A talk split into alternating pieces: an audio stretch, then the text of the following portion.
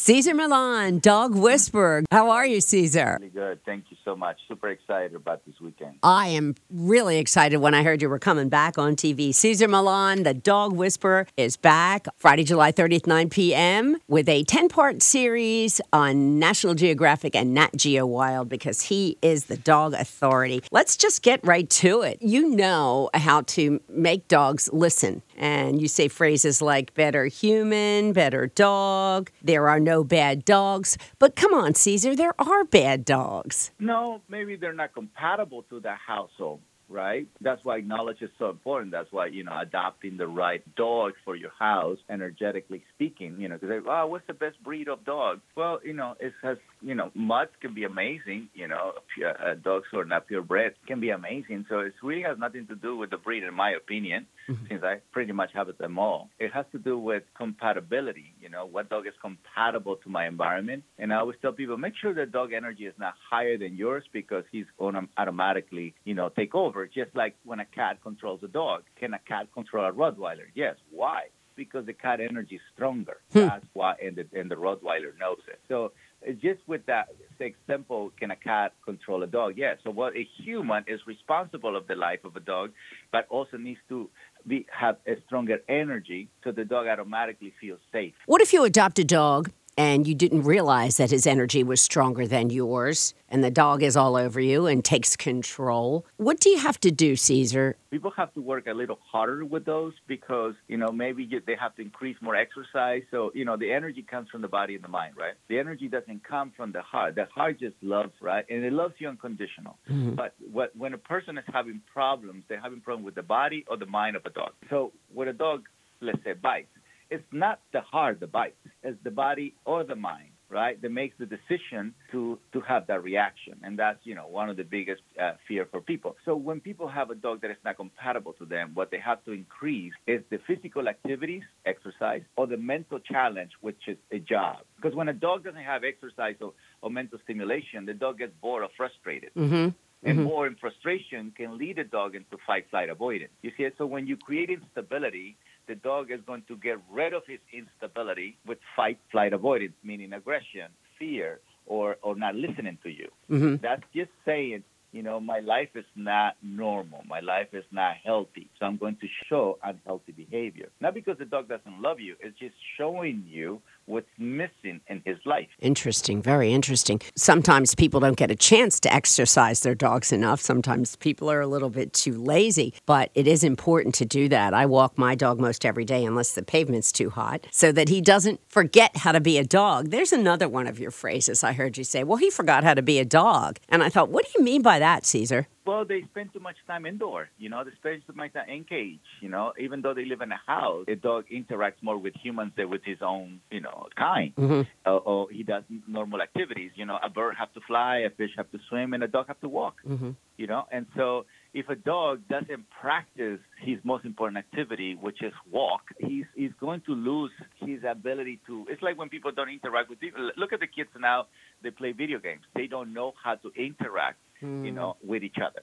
Mm-hmm. And in our time, that's what we did. We interact with each other. We played outside. You know, we we we were very creative, and and so we were with Mother Nature. Absolutely. We actually develop a very social way of being. You see what I'm saying? So mm, Yes. so if the kid or the dog practice too much indoor activity, he loses himself. Interesting. You know, it's really pretty simple, but people will tell you, "Oh, my dog's uncontrollable. He somebody comes to the door and he's all over them and he bark." I asked you one time interviewing you a long time ago and you said to me, "You must claim the door." And I thought that was funny, but it's Well, it's true. It's true. You know, think about cats, right? So when a cat doesn't want a dog to pass by, and then he claims that environment, right? And the reason why I use cats is because you know a lot of people say, "Oh, cats and dogs." Well, there is also a beautiful uh, uh, example of leadership from a cat to a dog, you know. And so uh, many times people have cats before the dog, and so if the cat accepts the dog, you're good because the cat is going to make sure the dog follows the rules, boundaries, limitations. Isn't that funny? You know, so that cat is not going to let the dog get excited. Mhm. You know what I'm saying? So the cat immediately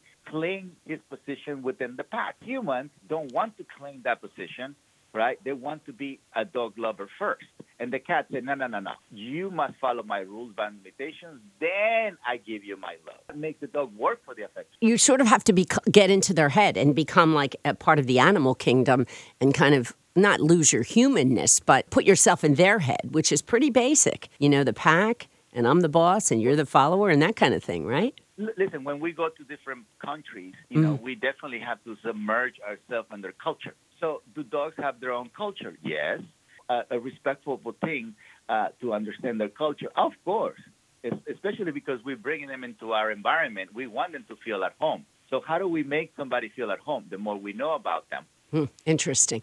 But you know, don't you think dogs have evolved? Cesar, you've been working with dogs for many, many years. I always say about my uh, little mini Aussie Shepherd mix, Jet, he, he's got the life. But I still treat him like a dog, but he's awfully evolved. We have a dog door, he makes his own choice to go in and out. Do you agree? Well, yeah, the closer we bring him into our environment, the more he's going to evolve because he's going to study us more, Mm-hmm. right? So he's going to, okay, the human at this time practice this. This human at this time goes over here. The human this day fight with each other. Of course, he's going to evolve, right? Because he's studying. He's inside our environment. That's that's why we go to different uh, environments so we can study them and and evolve with them. Mm-hmm. He needs to uh, observe that environment. So absolutely, a dog is going to evolve the closer we bring him into our intimate space, no doubt. But it's important that a dog never becomes a human because his identity is a dog. We will never do that to an elephant. So if we bring a dog into uh, an elephant into our home, we will never want the elephant to become a human. We want him to stay an elephant, right? So we have to do the same thing with a dog. A dog never wants you to become a dog. He wants to love you unconditionally as the species that you are. So we have to do the same thing, you know. So that way, it's two species coexisting in the same environment, learning from each other. That's that's the key, right? Cesar Millan, the dog whisperer, has a new series, Better Human, Better Dog, Friday, July 30th, 9 p.m. It's a back-to-back, uh, two back-to-back episodes on National Geographic and Nat Geo Wild, and I am so looking forward to watching you again, Cesar. We didn't even get to people going back to work after the pandemic, but I'm sure you'll address that on your show, right? Oh, without a doubt, that's the easiest thing to do. Uh, definitely addressing humans going back to you know what we call normal. Mm-hmm. uh, but uh, definitely, we're going to address all, all the all, all the side effects that they emerge. You know, when when humans are not preparing themselves to go back to a normal lifestyle. Well, I'll be tuning in, Cesar, and I'm sure many other people will because you you have something special with the dogs. But we can learn too. Cesar Millan, Dog Whisperer, thank you so much for joining me. Thank you, thank you.